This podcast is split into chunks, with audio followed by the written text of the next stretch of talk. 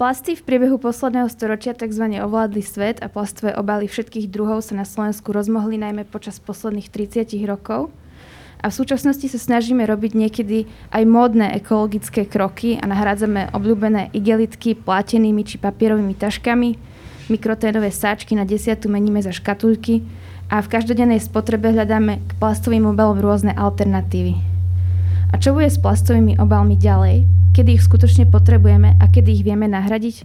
Aké iné možnosti dnes máme? Na tieto a ďalšie otázky dnes budú odpovedať moji hostia, pani Andrea Šišmič, majiteľka bezobalového obchodu Bezobalovo. Dobrý deň. Dobrý deň, ďakujem za pozvanie. Pán Tomáš Bezák, vedúci úseku komunikácie spoločnosti Lidl Slovensko. Príjemný deň. Dobrý deň. A pán profesor Pavol Alexi z Fakulty chemickej a potravinárskej technológie Slovenskej technickej univerzity ktorý sa venuje výskumu a vývoju bioplastov. Dobrý deň prajem všetkým. A vítame aj vás, milí diváci. Ja som Ivana Šalgová a budem sa snažiť klasť dobré otázky.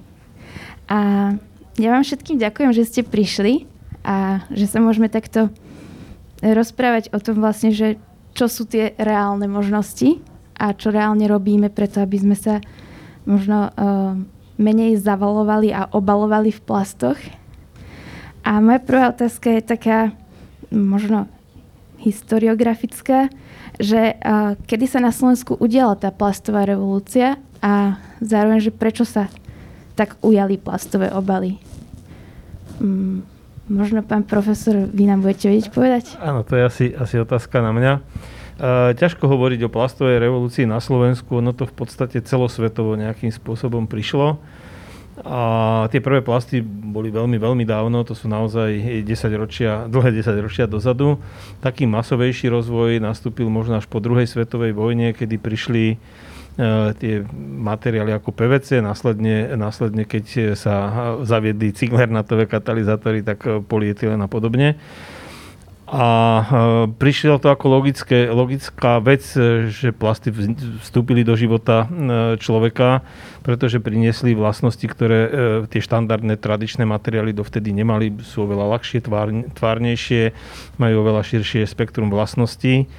Takže úplne logicky tieto materiály vstúpili či už do priemyselnej výroby alebo do bežnej spotreby ľudí vy ste teda už tak načrtli tie vlastnosti týchto plastov a, a áno, to je aj taká moja ďalšia otázka, že prečo sa tak ujali v tom malom obchode a prečo je nám príjemné ich používať? Uh, no, musíme, ak sa máme baviť obaloch, o obaloch, tak musíme v prvom rade tie obaly rozdeliť na dva základné typy obalov a to je transportný obal, ktorý má za úlohu chrániť tovar a potraviny napríklad pred uh, vonkajšími vplyvmi a potom je to možno nejaký hygienicko-ochranný obal, ktorý musí byť na tom tovare v každom prípade. Ak napríklad je to potravina, ktorá podlieha e, skaze, alebo teda hnilobným procesom, alebo oxidačným procesom, ktorý musí byť chránená proti kyslíku, tak samozrejme, že ten obal plní aj inú funkciu ako, ako transportnú a toto treba veľmi prísne rozlišovať.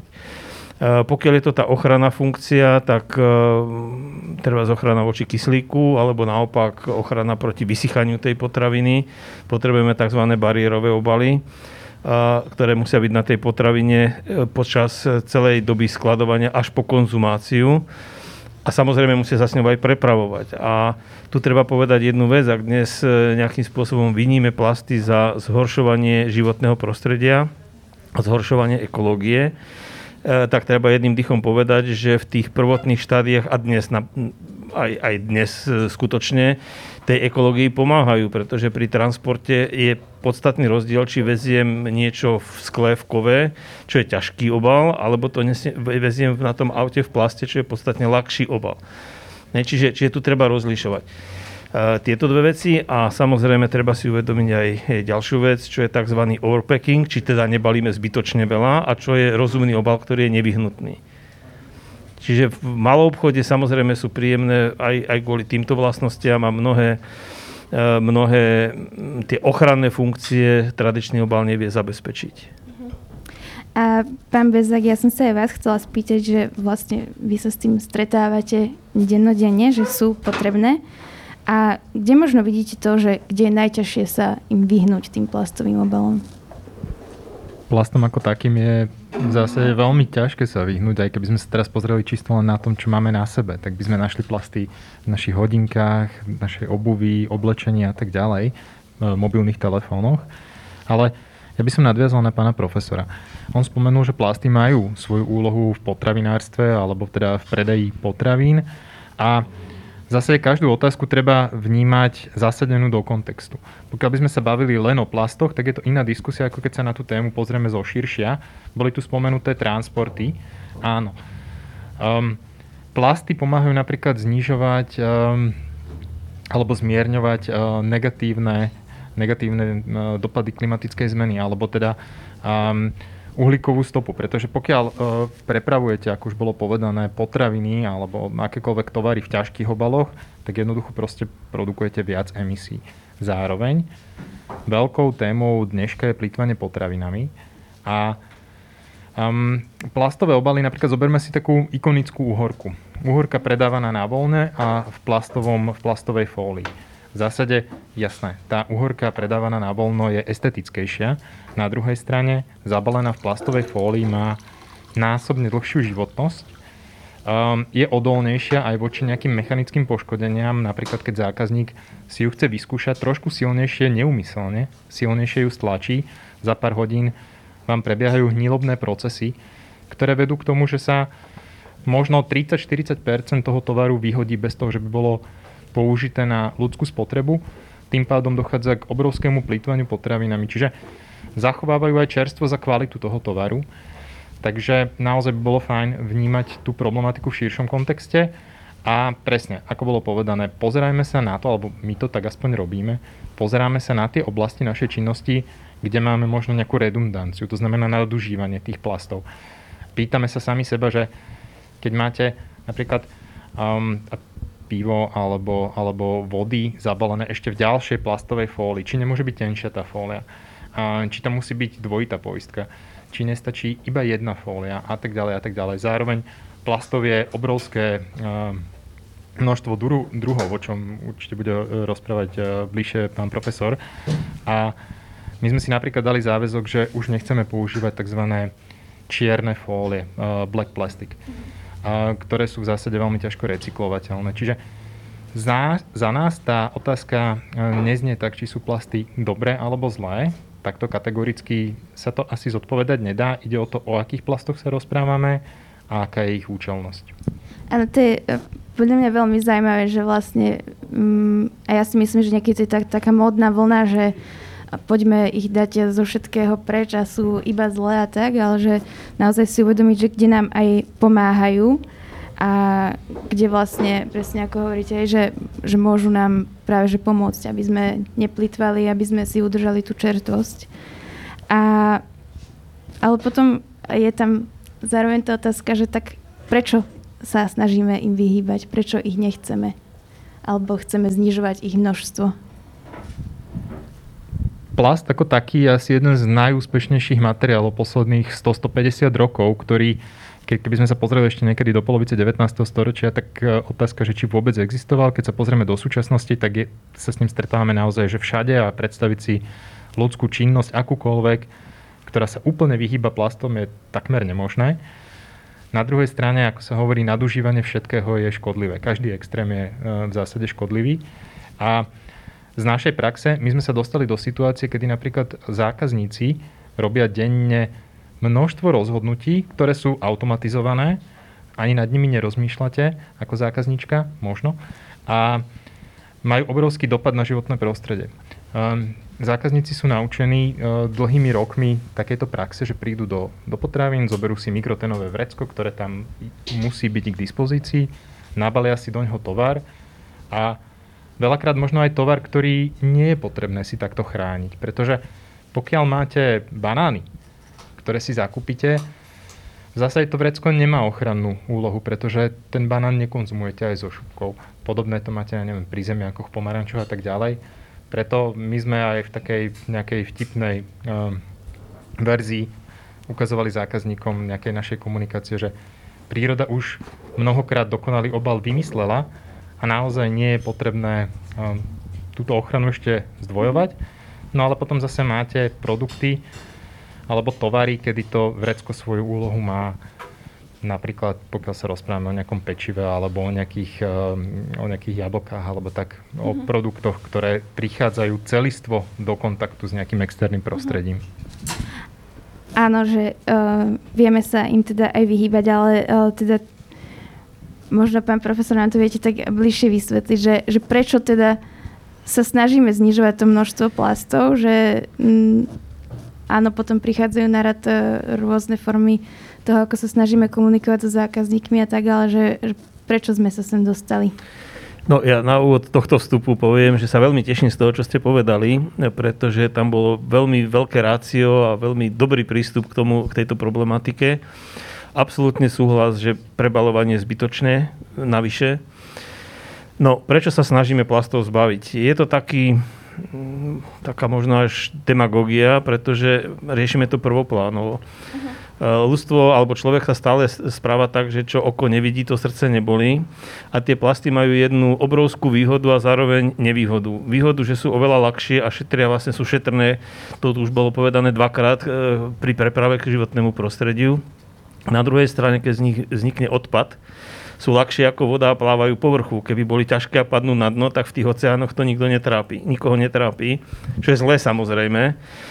A my sa snažíme riešiť len to, aby sme ten odpad, ktorý produkujeme, nevideli, lebo zjavne škodí prírode, škodí živočíchom. A, a myslím si, že tak aj vnútorne e, nám to vadí, lebo my sme tí, ktorí to spôsobujú. A ja vždy hovorím, že tie plasty za to nemôžu, že sú v oceánoch, v riekach a jednoducho nemali by sme sa k ním takto, takto správať, tak k tomu odpadu, ktorý vzniká. On by nemal vlastne primárne by nemal vznikať, alebo mal by vznikať čo najmenej. A ja nadviažem na tú uhorku v polietylene. Ona prednostne je v polietylene vtedy, keď u nás nie je sezóna. Však, keď v týchto zemepisných šírkach tá uhorka nerastie a chceme ju mať aj na Vianoce čerstvu, tak ju inak neprepravíte čerstvu ako v tom polietylene. A teraz otázka znie, že prečo chceme mať na Vianoce čerstvú uhorku. E, nechcem tým povedať, že nedoprajeme zákazníkovi na Vianoce čerstvú uhorku. Chcem tým povedať len to, že sme si vybudovali nejaký životný štýl, ktorý so sebou prináša aj aplikáciu materiálov, ktorí ho umožnia, ten životný štýl a potom sa s tým musíme vedieť vysporiadať. A ďalšia vec, e, keď už teda tú uhorku máme zabalenú v polietylene a dáme ho dole, tak prečo musí skončiť niekde, kde skončiť nemá? Uh-huh. Čiže to je ďalšia vec. Čiže ten boj proti plastom je možno nezmyselný v tom, že snažíme sa nejakým spôsobom skryť to naše nie celkom vhodné správanie sa k životnému prostrediu. A najjednoduchšie ako problém vyriešiť je dať ho niekam inám, aby som ho nevidel. A toto je, toto je možno to, že prečo poviem, že plasty preč, lebo to je jednoduché. Zružme ich, aby sme sa nemuseli starať o to, čo s nimi urobiť tak, aby neškodili. Uh-huh. A to, čo tu bolo povedané, že bez plastov by sme si ťažko vedeli e, predstaviť už súčasnú existenciu, ja z obľúbou hovorím, skúste zobrať lekárom všetky plastové veci, ktoré majú a zistíte, že niektorí ľudia by už nežili. Uh-huh. Hej, čiže nie, ako zrušiť plasty je podľa mňa, poviem to veľmi slušne, hlúposť. Treba sa naučiť e, používať také plasty, ktoré budú k životnému prostrediu čo najšetrnejšie a používať ich tak, aby si túto E, funkciu šetrného materiálu k životnému prostrediu vedeli uplatniť. Uh-huh. To je, uh, áno, že vlastne presne, že chceme ako keby uzatvárať aj ten cyklus, že nenechať sa tým zasypať, ako keby, hej, že presne ako vravíte, že boli nás to, čo vidíme a keď začíname vidieť priveľa tých plastov, tak nás to začne bolieť a možno to motivuje ľudí k tomu, aby sa správali inak, aby sa začali správať zodpovednejšie. A to by som sa chcela spýtať aj uh, vás, pani Šišmit, že vy sa často rozprávate s ľuďmi a so svojimi zákazníkmi, že možno čo vidíte ako takú motiváciu ľudí, že prečo, prečo chcú um, nakupovať uh, s, s menším používaním obalov, prečo sa chcú správať zodpovednejšie, že je to tiež len to, že to vidia, alebo sa viac zamýšľajú nad tým, čo sa deje? Ja by som možno práve súhlasila s pánom profesorom, že naozaj je to aj o tom, že keď to človek vidí a má pocit, že tiež k tomu priložil ruku k dielu, tak by to možno najradšej nevidel. Čo sa my tak stretávame u nás v predajni, možno trošku ešte odbočím najskôr, ale tiež to trošku nadviaže na to, čo už bolo povedané, že často sa stretávame s tým, že mnoho či už zákazníkov alebo ľudí, ktorí vnímajú, že existujú bezobalové predajne, si myslia, že pre nás je najväčší strašiak práve ten plast a že my ako mm, obchod neprodukujeme žiadny odpad, že okolo našich predajní ten plast akoby ani neprejde. Ale ono je to práve to, že nie je to úplne tak. Uh, tiež si nemyslíme, že teraz je potrebné zo dňa na deň akoby zrušiť všetky plasty a zamerať sa na iné materiály, pretože presne čo už odznelo, či už nejaký transport alebo nejaká ochranná funkcia, to všetko je potrebné a nevyhnutné v dnešnej dobe a asi ešte aj nejakú dobu určite bude. A, takže skôr uh, dávame mi dôraz aj pri rozhovore s ľuďmi, že uh, je to skôr o tom, ako, ako narábame s týmito materiálmi, ako presne máme nadspotrebu, nadprodukciu, hlavne ako používame mnohé obalové materiály alebo aj iné plastové produkty jednorázovo čo znamená, že mm, 10-15 sekúnd e, reálne ten obal alebo nejakú, nejakú jednorazovú, neviem, obľúbené plastová slamka alebo nejaký jednorazový plastový príbor uh, použijeme a, a následne mm, skončí napríklad už v tých moriach alebo oceánoch. Samozrejme, mm, z určitých hygienických dôvodov je niekedy nevyhnutné tieto veci použiť. Uh, skôr my sa snažíme akoby robiť osvetu v tom, že poukázať na to, že Nemusíme to možno používať v každodennom živote a uľahčovať si tým akoby taký ten presne náš životný štýl, aktuálny, rýchly, že nemusím pri každom nákupe do obchodu prísť s prázdnymi rukami a odniesť si za každým tú tašku. Keď doniesť si nejakú svoju, hodzaj plastovú, samozrejme nie je až taký problém urobiť si nový návyk alebo nejaké mm, kľudne aj to mikrotenové vrecko keď si v ňom domov niečo donesiem, nemusím ho automaticky po vybalení hodiť do koša, ale môžem si ho znovu zobrať do toho obchodu. Takže skôr my sa snažíme akoby, mm, čo sa týka plastov, poukazovať na takú niekedy absurdnosť jednorázovosti alebo rýchleho použitia. A, a teda samozrejme aj čoraz viac začíname akoby komunikovať aj to, že aj my ako bezobalové predajne sa s plastom stretávame a že v podstate je to úplne v poriadku, že tu máme svojím spôsobom v podstate fajn materiál s výbornými vlastnosťami, ako už teda neraz tu zaznelo, len teda skôr sa zamerať na to, ako my s ním narábame a a ako ho používame. A ak by som sa teda mala vrátiť k tej motivácii, tak určite je to v prvom rade to, že uh, ľudia nechcú vidieť u seba doma ten plný uh, smetný kôš uh, preplnený plastami.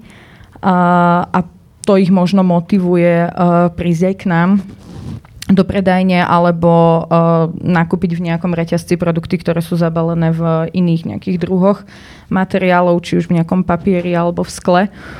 Uh, takže určite je to asi, asi tá hlavná motivácia uh, nahliadnutie na ten vlastný smetný kôš, uh, kde vidíme, či prispievame nejakou väčšou alebo menšou mierou uh, k tomu, aký to má potom ten dopad na životné prostredie.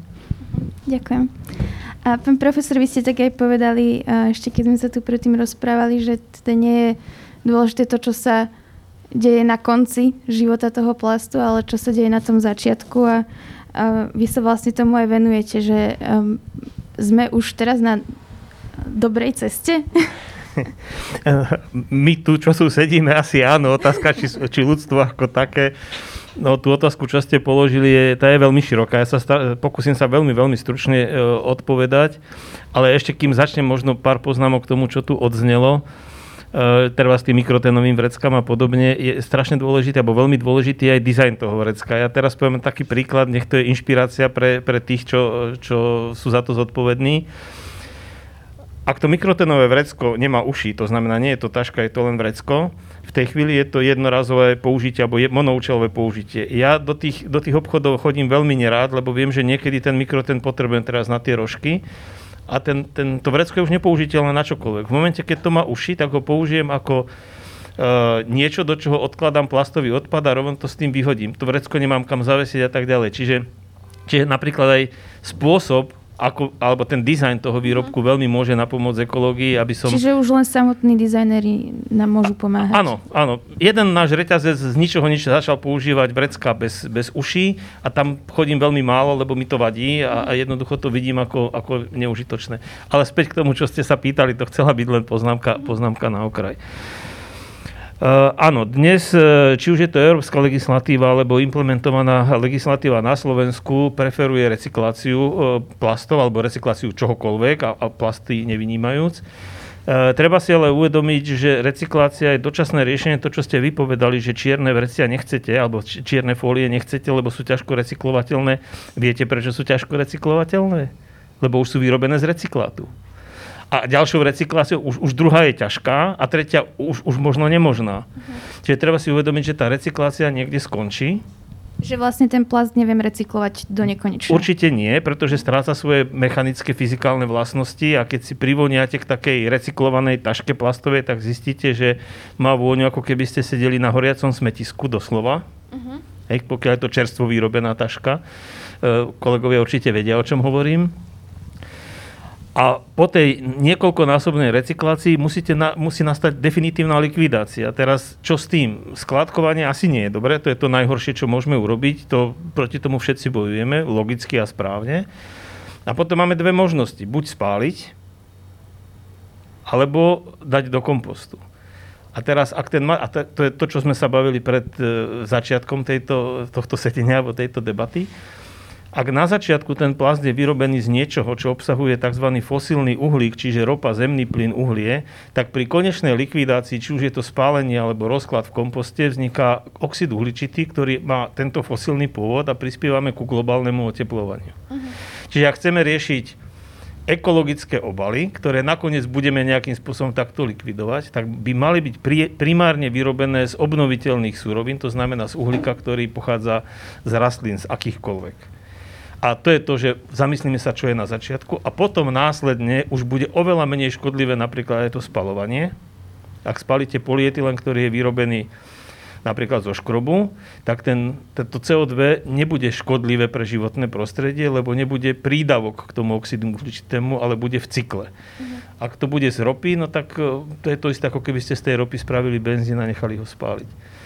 Toto je to dôležité, že pozrime sa na začiatok toho celého, každý lekár vám povie, že prevencia je lepšia ako následná liečba choroby. A my naozaj teraz liečíme chorobu. My nerobíme prevenciu. Čiže tú prevenciu musíme robiť dôsledne a musíme sa vrátiť eh, na začiatok, aby tie materiály mali šancu byť ekologické. No a vám sa to teda podarilo? Eh, zdá sa, že áno, však nie sme jediní na svete, ktorí sa venujeme práve takýmto materiálom, eh, týmto hm, anglicky bio-based, alebo teda založených na obnoviteľných zdrojoch. Tiež sme sa bavili pred tým, pred, pred chvíľou, že kúpite v obchode alebo dajú vám v obchode vrecko, ktoré má napísané, že kompostovateľné, biorozložiteľné. Ja vám garantujem, lebo ten trh poznám, že ani jedno nie je 100% z obnoviteľných strojov a minimálne 20 až 60 je syntetický plast, ktorý možno by bolo lepšie, keby sa nerozkladal. Uh-huh. My áno, my máme materiály, ktoré sú čisto z obnoviteľných zdrojov. Tie mechanické vlastnosti sme dosiahli bez syntetických polymérov a sú kompostovateľné a neprodukujú fosílny oxid uhličitý. A už sme tam, že viete z týchto čisto obnoviteľných zdrojov vyrábať aj plasty, ktoré, mm, z ktorých by sme vedeli vyrábať napríklad klasické sáčky? Ja som sa na vás pripravil. Toto je napríklad reálne z výroby, z komerčnej výroby, môžete si to chytiť do ruky, niečo, čo sa podoba kvázi ako mikroten. Uh-huh. A je to vrecko, ktoré myslím si, že úplne vyhovuje. Toto je trošku niečo hrubšie, niečo, niečo podobné ako LDP. Takže áno, je to vyrobiteľné. Tieto fólie, keď dáte treba do kompostéra, ktorý sa dá u nás na trhu bežne kúpiť pre domácnosti, kde sa likviduje kuchynský odpad, tak do dvoch týždňov sú preč. Hej. A už sa to aj bežne používa teda? Uh, zatiaľ materiál? sa to takto. No, uh, v malých sériách uh, sa vyrábajú na Slovensku tieto, tieto materiály. Budúci rok by sme mali spustiť veľkovýrobu zhruba 4000 tón ročne týchto materiálov. A uvidíme, ak si to nájde miesto na trhu. Treba povedať jedno a veľmi férovo, že tieto materiály nikdy nebudú lacnejšie ako súčasné syntetické plasty. Z princípu nebudú. A je teraz otázka, či, či bude ochota si za tieto eh, materiály priplatiť. Eh, mne je veľmi ľúto, že akékoľvek ekologické riešenia systém ako taký, legislatívny, prenáša na koncového spotrebiteľa. Čiže chcete byť ekologický, tak si to zaplate. Ja, vy, vy a jednotliví, jednotliví ľudia. Len treba... Si to k tomu rožku priplatím potom. Áno, samozrejme, lebo je to, je, je to drahšie, čo je ale podľa mňa veľmi zlý prístup, pretože nie ja ani vy sme nespôsobili to, že máme prírodu takú, akú máme, pretože niekto na tom, že sme vyrábali neekologicky, veľmi dobre zarobil. Uh-huh. A teraz je, myslím, ich zodpovednosť, tak dosť neadresne som to povedal, e, kto je to ich, či sú to korporáty alebo, alebo jednotlivé vlády a štáty, aby tú ekológiu alebo návrat k tomu zdravému životnému prostrediu, aby zaplatili z toho, čo sa volá kedy zarobilo, veľmi zjednodušene povedané. Inými slovami si myslím, že bez nejakých e, podporných mechanizmov a, a dotácií to nepôjde. A pán Bezák, vy si to viete predstaviť, že by ste vo vašich predajniach mali takéto sáčky? My sme nad tým dokonca veľmi intenzívne uvažovali. Rok a pol dozadu, kedy sme spúšťali náš projekt Nenechajme to plávať, ktorý je postavený na tom, že sa pýtame zákazníka, či naozaj potrebuje tie vrecká. K tomu sa potom môžeme niekedy neskôr dostať.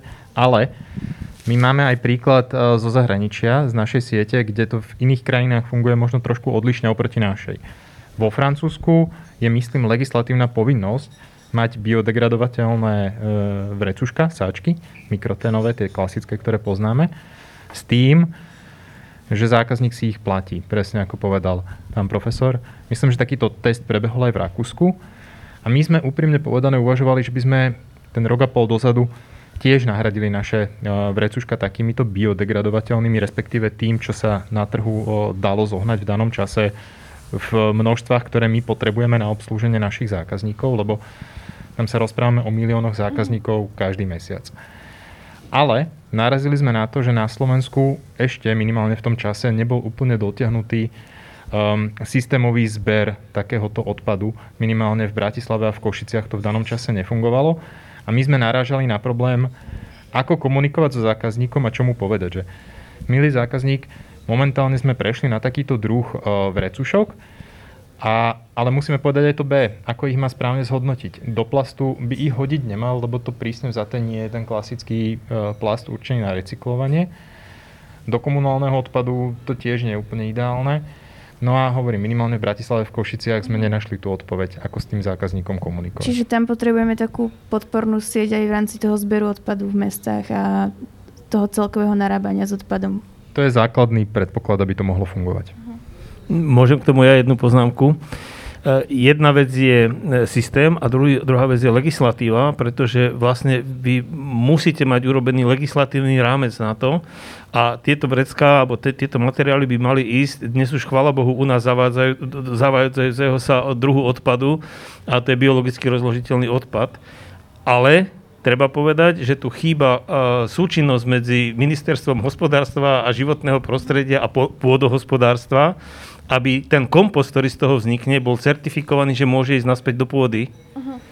a že tam nemôže ísť hoci aký plast. To znamená, chýba tu uh, celá tá logistika okolo toho označovanie, pretože bežný, ak som vám to dal do ruky, keby som vám nepovedal, že to je bioplast, alebo teda ten ekologický plast, tak neviete. Uh-huh čiže bežný zákazník ne, netuší. Čiže toto všetko tu chýba, to všetko treba vybudovať od legislatívy cez označovanie až po infraštruktúru. Čiže ak nás teraz pozera niekto, kto s tým vie niečo urobiť, tak ho pekne prosíme, aby to spravil. Veľmi pekne ho prosíme, áno. Ak by som teda mohla ešte aj ja, napadlo ma k tomu, uh, pretože mm, často sme sa e, stretli v poslednej dobe určite všetci s tým, že aj mnohé reštaurácie prechádzali na to, že menúčka balili do rôznych kompostovateľných obalov namiesto plastových a podobne. Len tam je presne potom tá otázka, že čo s tým obalom ten spotrebiteľ, napríklad teda tu v Bratislave, urobil lebo reálne tých možností teda nemá veľa. Ja som sa to tiež ako spotrebiteľ pýtala. A, a toto, toto je presne ten problém, kde často naražame na to, že či už možno jednotlivec alebo nejaká firma, organizácia má určitú snahu, ale narazí presne na tú legislatívu, a na napríklad presne ten e, zber odpadu a, a tieto veci, pretože uh, reálne vy keď si kúpite uh, obed do kompostovateľného obalu a hodíte ho do čierneho smetiaka alebo teda žltého plastového, tak ako povedzme si, ako je, no moc sme toho neurobili a moc sme si nepomohli. No, no celé zlé, pretože ten biodegradovateľný plast nie je recyklovateľný s bežnými plastami, on je recyklovateľný, ale separátne. Čiže ak to nahážete do žltého kontajnera, práve ste znehodnotili recyklát, čo je zlé. V tom majú recyklačné spoločnosti pravdu a na tej skladke je to takisto zle. Takže presne, tam chýba, chýba tá koncovka. A ja si myslím, že iná cesta nie je, ako ukázať, že to funguje. To znamená, že aj my sa snažíme venovať nie len výrobe tých plastov, ale aj tomu koncovému riešeniu, aby sme z jednej kopy odpadu neurobili inú kopu odpadu. A máme niekoľko projektov rozbehnutých, tzv. closed loop systémy, kde sa to dá krásne demonstrovať na, na škole, na hoteli, na nemocnici, kde máte vyškolený personál, viete to triediť a ukázať, že aha, ide to kompostovať a, a potom to nejakým spôsobom rozšíriť. Takže tá koncovka je veľmi dôležitá a naozaj dnes bežný spotrebiteľ nevie ekologicky e, zlikvidovať ten e, priateľný materiál. Ono je to aj dosť veľa úloh na toho spotrebiteľa vlastne na konci dňa je, že vlastne aby človek vedel všetko, čo ako správne vytriediť, čo kam zaniesť a čo ako spracovať. Ja si myslím, že to dáva často ľuďom tak, uh, takú veľkú prácu pred nich. Tak áno, u nás chýba envirovýchova, na školách alebo mm, celkovo, takže uh, potom áno, ten človek bežný má z toho veľkú hlavu všetkého, takže ale to už by bolo zase na inú debatu, že uh, kde ten systém možno zlyháva, alebo kde má tie medzery, že uh, prečo ľudia nevedia uh, správne separovať. Že niektorí ľudia aj majú reálne snahu separovať, ale nevždy uh, vytriedia správne.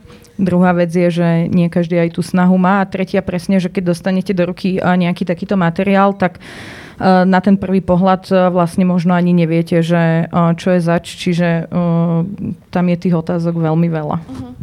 A pán Bezek, vlastne, no, už sa aj ujímate slova. Ja som sa vás to aj chcela spýtať, že vlastne vy sa aj snažíte vzdelávať tých zákazníkov a možno aj, že či vidíte nejaké výsledky to, tej svojej práce v tomto. Um, určite áno, ale ešte by som k tej predošlej otázke, že je toho na zákazníka veľa, áno, ale ono to je úplne v poriadku, pretože um, my, každý jeden z nás, naozaj, ako som už spomínal, robíme strašne veľa rozhodnutí, ktorým, ktoré, ak by sme uh, sa nad nimi zamýšľali, tak určite vieme odbúrať z nášho každodenného života veľa plastov. Um, a to sa nevzťahuje len na plasty, ale celkovo na odpad a, životný štýl. A celé je to o tom, že vystúpme z tej komfortnej zóny. Uh, nevadí, tá, ten, tá trocha diskomfortu určite stojí za to, aby sme niečo pre tú prírodu urobili. Ja mám čerstvý príklad z víkendu. Boli sme sa uh, s mojimi dvoma dcerami nájsť v reštaurácii. Sú to uh, žiačky prvého stupňa, 7 a 9 ročné. Objednali si nejaký nápoj a dostali slámku papierovú. Veľmi chválim tú reštauráciu, ktorú nebudem menovať. Dostali papierovú slámku im to chvíľku trvá, kým ten nápoj e, vypijú a tá papierová slámka sa im tak trošku začne už, nehovorím, že rozpušťať, ale mení svoju konzistenciu, alebo ako by som to povedal.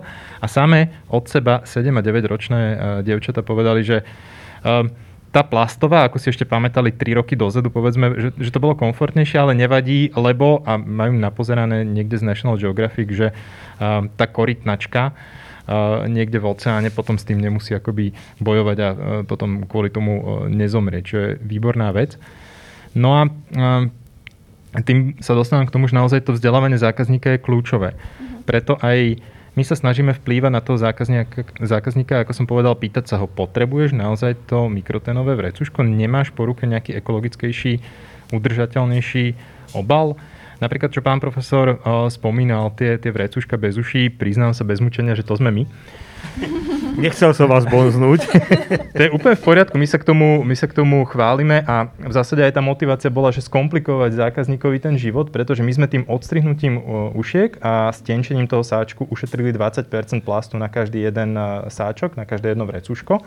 A veľa ľudí nám za to nadávalo na sociálnych sieťach a povedali, že už si prestali tie vrecuška brať. A my, že dobre, veď ono to je aj cieľom, aby, ste, aby sme vám to trošku skomplikovali a zároveň, a keď sme spustili ten projekt, o ktorom som hovoril niekedy minulú jeseň, tak nám vychádzalo, že na jednu predajňu plus minus denne sa minie 3000 mikrotenových sáčkov. Keď som sa pred dvoma týždňami na túto štatistiku pozeral, už to bolo iba niečo viac ako 2000. Čiže nám sa podarilo docieliť o tretinu alebo pokles o tretinu používania tých mikroténových vreciek aj takými aktivitami, že to zákazníkovi komplikujeme a v logike veci najlepší odpad je ten, ktorý nevznikne, sa z toho veľmi tešíme. Jas, jasné, všetko má, všetko má, každá minca má dve strany a beriem e, túto argumentáciu. Zase na druhej strane je to jednorazovka, či chcete, alebo nechcete tie uši, uši pre toho, kto je zodpovedný, mu dovolí to používať viackrát. Čiže, čiže je to teraz diskutabilné, že čo je lepšie, alebo, alebo nie. Ja nechcem, nechcem tým tam samozrejme mm, e, hovoriť, že je to celé zlé, len ja som treba, alebo my v domácnosti sme naozaj ekologicky zodpovední a ja naozaj ten mikrotenový to mikroténové vrecuško chcem použiť viackrát a tie uši mi to dovolia. Takže teraz je otázka, že čo je, čo je lepšie, ale to tu nevyriešime. Takže... To sa tu asi nepohádame. Ja osobne, určite, sa nepohádame. Ja osobne som psíčkar a našiel som tomu ešte využitie, ešte minimálne jedno. Ale samozrejme každý uh, ako uzná za vhodné. A myslíte si, že teda, uh, teda ja som sa tak nad tým zamýšľala, že, že či by bolo možné ale nebolo, urobiť celý ten nejaký potravinársky priemysel bezobalovým alebo nejaké ešte viac znížiť tie obaly, alebo je to stále o tomto, že znížiť tú presne ako ste že tá folia je tenšia alebo tak, že, že iba tam sa vieme dostať, že kde máme tie limity. Iba je mm, možno príliš slabé slovo. Um, takto. Máme tu dva rôzne koncepty, rôzne bezobalové obchody, ktoré používajú výrazne menej plastu v rámci svojej bežnej činnosti ako napríklad my, ale ono to súvislí aj s tou frekvenciou zákazníkov, ktoré um, obsluhujeme jeden a druhý formát. K nám naozaj príde niekoľko miliónov každý mesiac a nevieme úplne efektívne fungovať bezobalovo. Sú tam rôzne, rôzne prekažky, ale nikdy nebudeme na úrovni klasického bezobalového obchodu, tak ako ho mnohí poznáme. Čo ale neznamená, že nerobíme kroky smerom k tomu, aby sme tých plastov mali menej. My sme si stanovili cieľ do roku 2025 mať o 20% menej plastov v našich e, predajniach, do, dosiahnuť 100% recyklovateľnosť a tak ďalej. A vy ste hovorili, že um, to uberanie plastov alebo e, znižovanie toho objemu, že um, to je akoby malý krok, ale keď sa na to pozrieme tým multiplikačným efektom, tak uh, my len keď napríklad v našich uh, flašiach, našej privátnej značky uh, minerálnej vody, keď trošku stenšíme obal, tak sa pri tom množstve, koľko tých fliaž predáme ročne, bavíme o stovkách tón uh, plastu ušetreného ročne. A my sa naozaj kritickým okom pozeráme na všetky obaly, ktoré máme u nás v sieti a ročne sme niekde na nejakých 400-500 tónach uh, plastu, ktoré uberáme z toho celého systému. Um, a kladieme si otázku, že keď napríklad predávame oblečenie, ktoré sme tradične dlhé roky mali zabalené v plastových fóliach, či to má zmysel. Prišli sme k zisteniu, že nie. A už to predávame iba zabalené v takej s papierom previazané šnúrkou a tiež desiatky tón na ročnej báze. Alebo balenie orechov, z ktorého jednoducho stenčíte tú fóliu, um, opäť niekoľko tón, alebo práce prostriedky zvýšite koncentráciu, tým pádom máte pri rovnakom efekte menší obal. Takže tieto drobné um, úpravy, pokiaľ sa napočítajú na množstvo, tak majú veľký efekt. Uh-huh. A vlastne asi by sme sa nedostali tam, že by všetci nakupovali aj um, bezobalovo, lebo máme takú skúsenosť, že vlastne v vašej predajni je, je to také pomalšie, že v podstate tam si človek musí nájsť ten čas na ten nákup, prísť pripravený a je to, je to iné, že asi to nie je to, že vybehol som si po robote. Uh, no, nie je to úplne tak, že by to bolo pomalšie. Uh, je to tiež taká trošku téma, možno na dlhšie, ale skúsim to tak skrátiť. Uh, samotný nákup, keď by sme porovnali, a teda robilo viacero ľudí rôzne porovnania, že nakupovali v nejakom bezobalovom obchode a v nejakom bežnom supermarkete, a ten samotný nákup e, v podstate trvá rovnako dlho. Pretože v tom supermarkete prechádzate tými uličkami, uhyňate sa ľuďom, je to všetko tak nastavené, že vás niečo ešte zaujme cestou za trikrát, pričom sa zastavíte. Uh, takže samotný ten nákup e, vie byť porovnateľný časovo, minimálne teda v samoobslužnom bezobalovom obchode určite. Skôr je to o takom tom pripravení sa. Presne, že bezobalové nakupovanie nie je úplne také, že rozhodnem sa teraz, že a idem okolo, niečo si kúpim. Dá sa, samozrejme, ale je to hlavne také plánované. Mm, rozmyslím si, čo mi chýba, koľko mi toho chýba, pripravím si nejaké vrecka, prípadne dozičky, idem, nakúpim to, čo potrebujem v množstve, aké potrebujem opäť by sme sa dostali eh, k téme plýtvania, takže je to skôr také vedome plánované nakupovanie, ale samotný ten čas eh, nie vždy mm, trvá dlhšie, alebo nie je to určite taký rozdiel, aby bolo nejak relevantné o ňom hovoriť. Ale ja by som možno ešte nadviazala na predošlú otázku, ktorú ste mali, že Uh, ono aj tie bezobalové obchody, presne, ono sú koncepty alebo um, nejaké myšlienky, riešenia, ktoré vieme veľmi pekne aplikovať v malom, ale vo väčšom to jednoducho nefunguje a nejde. A myslím si, že práve aj bezobalové nakupovanie je o tom, Uh, my tu máme samozrejme rôzne hygienické uh, rámce a nastavenia, ktoré jednoducho nedokážete uh, akoby um, odsledovať uh, v nejakej väčšej prevádzke alebo v prevádzke, kde sa vám naozaj premelú tisícky ľudí denne. Uh-huh. Takže naozaj tie bezobalové obchody môžu fungovať e, v malom priestore pri nejakom takom adekvátnom počte ľudí, keď viete odsledovať práve aj tie hygienické veci a, a aby ten nákup bol aj bezpečný. Nielen bezobalový alebo bezplastový, ale aby si zákazník naozaj odniesol zdravú, nekontaminovanú potravinu a zároveň, aby aj ten obchod zostal uh, nekontaminovaný niečím a, a podobne. Takže uh, tie hygienické štandardy, ktoré my máme nastavené, sú, sú naozaj ťažko aplikovateľné v nejakých prevádzkach, kde sa premelú tisícky ľudí. Takže určite uh, tie supermarkety idú na to inou cestou, určite dobrou cestou, pretože presne ak si potom uh, vezmu nejaké štatistiky pri tom počte ľudí, koľko dokážu ušetriť alebo aké veci dokážu zlepšiť, tak ako bohužiaľ dovolím si tvrdiť, že možno naozaj v konečnom dôsledku urobia oveľa viac ako uh, zo pár bezobalových obchodov na Slovensku.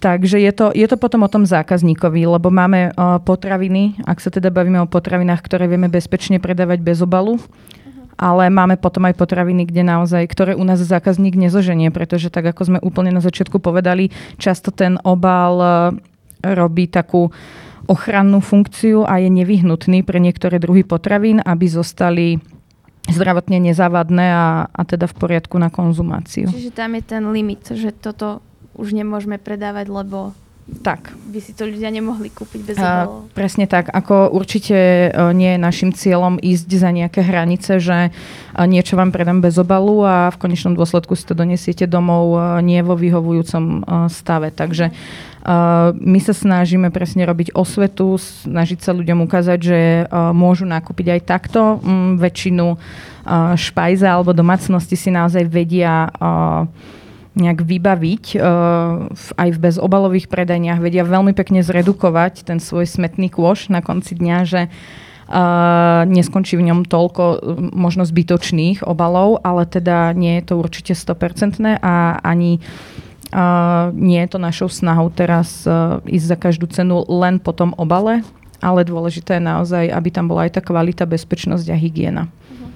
A vy ste to tak uh, pekne povedali, že niektoré veci sa dajú v malom a nedajú sa úplne vo veľkom a, v tejto súvislosti by ma aj zaujímalo, či aj tá výroba bioplastov sa dá robiť vo veľkom, že či mm, je nejaká perspektíva, že by úplne vytlačili to miesto, kde sú teraz uh, plasty z fosilných. Uh, to sú dve otázky v jednom.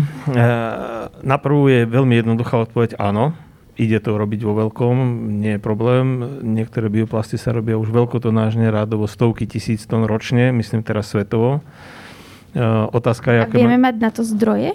Vieme mať na to zdroje, viem asi kam mierite. E, keď som povedal bioplast, tak ja pod tým pojmom sú vlastne tri typy plastov. Bavme sa len o jednom jedinom, tom úplne ekologickom, to znamená obnoviteľný zdroj a, a biorozložiteľný. E, veľmi častá proti argumentácia ekológov je, že prečo robíte zo škrobu plasty, veď kradneme výživu ľuďom. E, veľmi jednoduchá štatistika. Jeden pán profesor v Kanade, pán profesor Narayan, si dal tú robotu a spočítal vlastne e, polnohospodárskú a celkovú pôdu na zeme guli a vyšlo mu, že pokiaľ by sme všetky plasty, to znamená tých 300 miliónov a dnes už 400 miliónov tón ročne, to, sú všet, to je produkcia plastov celosvetová, vyrobili len z kukurice, tak na to potrebujeme 1% ornej pôdy na Zemi. Čiže by sa nám nezmenila celá Vôbec. zem na nejakú plantáž. Vôbec. Čiže toto je skôr, by som povedal, demagogia. Uh-huh to, že niekto má nedostatok potravín v Afrike, to nie je problém e, tejto planéty ako, ako prírody, to je problém niekde úplne inde, to je, to je ekonomicko-politický a neviem aký problém.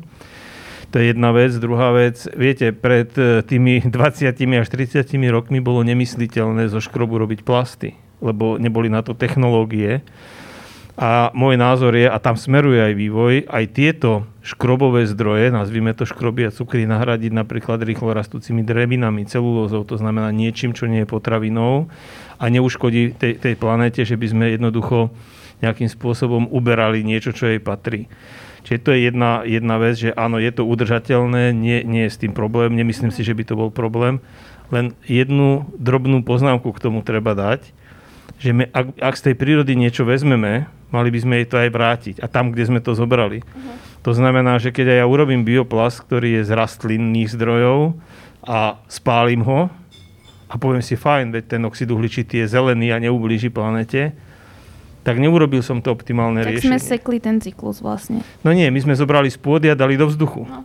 Ale my to potrebujeme vrátiť do pôdy, čiže ideálny stav je, zobrať ten plast, dať ho do kompostu a ten kompost do pôdy. A v tej chvíli sme uzavreli vlastne celý ten cyklus.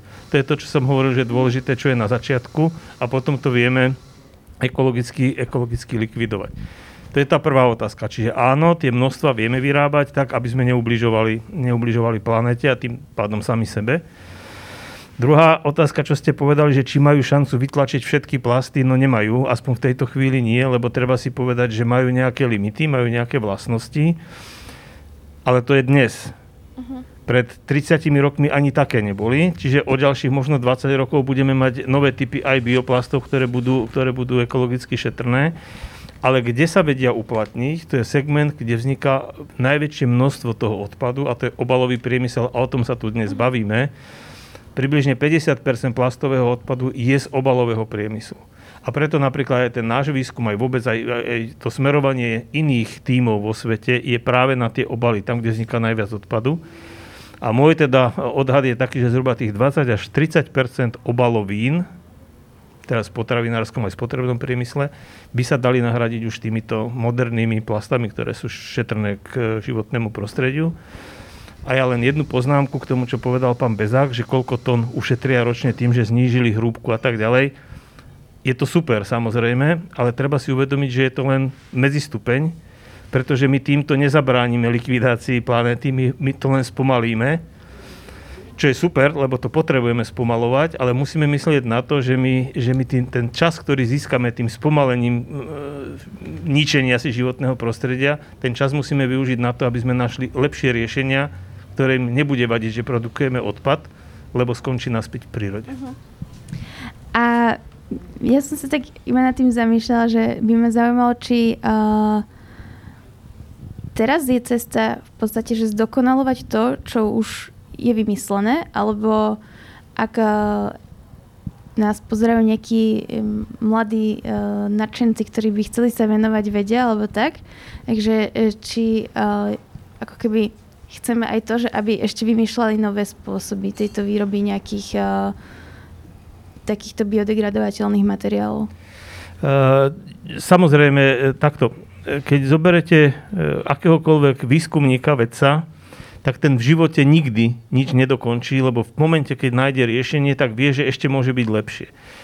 Určite treba zdokonalovať. Jednak tie materiály, tie, ktoré používame a treba k tomu dodať, že žiadny materiál žiaľ alebo čokoľvek, čo človek vyrobí, ani chleba, nie je bez uhlíkovej stopy, lebo nemáme zelené energie. Čiže určite je čo zdokonalovať vo výrobných procesoch, aby bola tá spotreba energií čo najmenšia. Je veľký priestor na zlepšovanie vlastnosti týchto materiálov, či už zdroj surovín, alebo finálne vlastnosti a tak ďalej. Takže určite, ak niekto chce prispieť z mladých ľudí a chce sa orientovať týmto smerom, nemusia sa báť, že už je všetko vymyslené a že už niečo ešte stále bude a ešte dlho bude priestor, ako veci zlepšovať a ja si myslím, že ešte veľmi, veľmi dlho je možno sa realizovať aj týmto smerom. Ďakujem pekne. A ja si myslím, že uh, sme tak vyčerpali čas aj všetky uh, tieto témy ohľadom týchto obalových materiálov. A ďakujeme veľmi pekne, že ste prišli s nami sa porozprávať a diskutovať. A verím, že to bolo aj pre nás všetkých inšpiratívne, aj pre vás divákov. A možno sa ešte stretneme pri nejakej ďalšej podobnej diskusii, takže ja vám veľmi pekne ďakujem, pán profesor Alex, že ste prišli.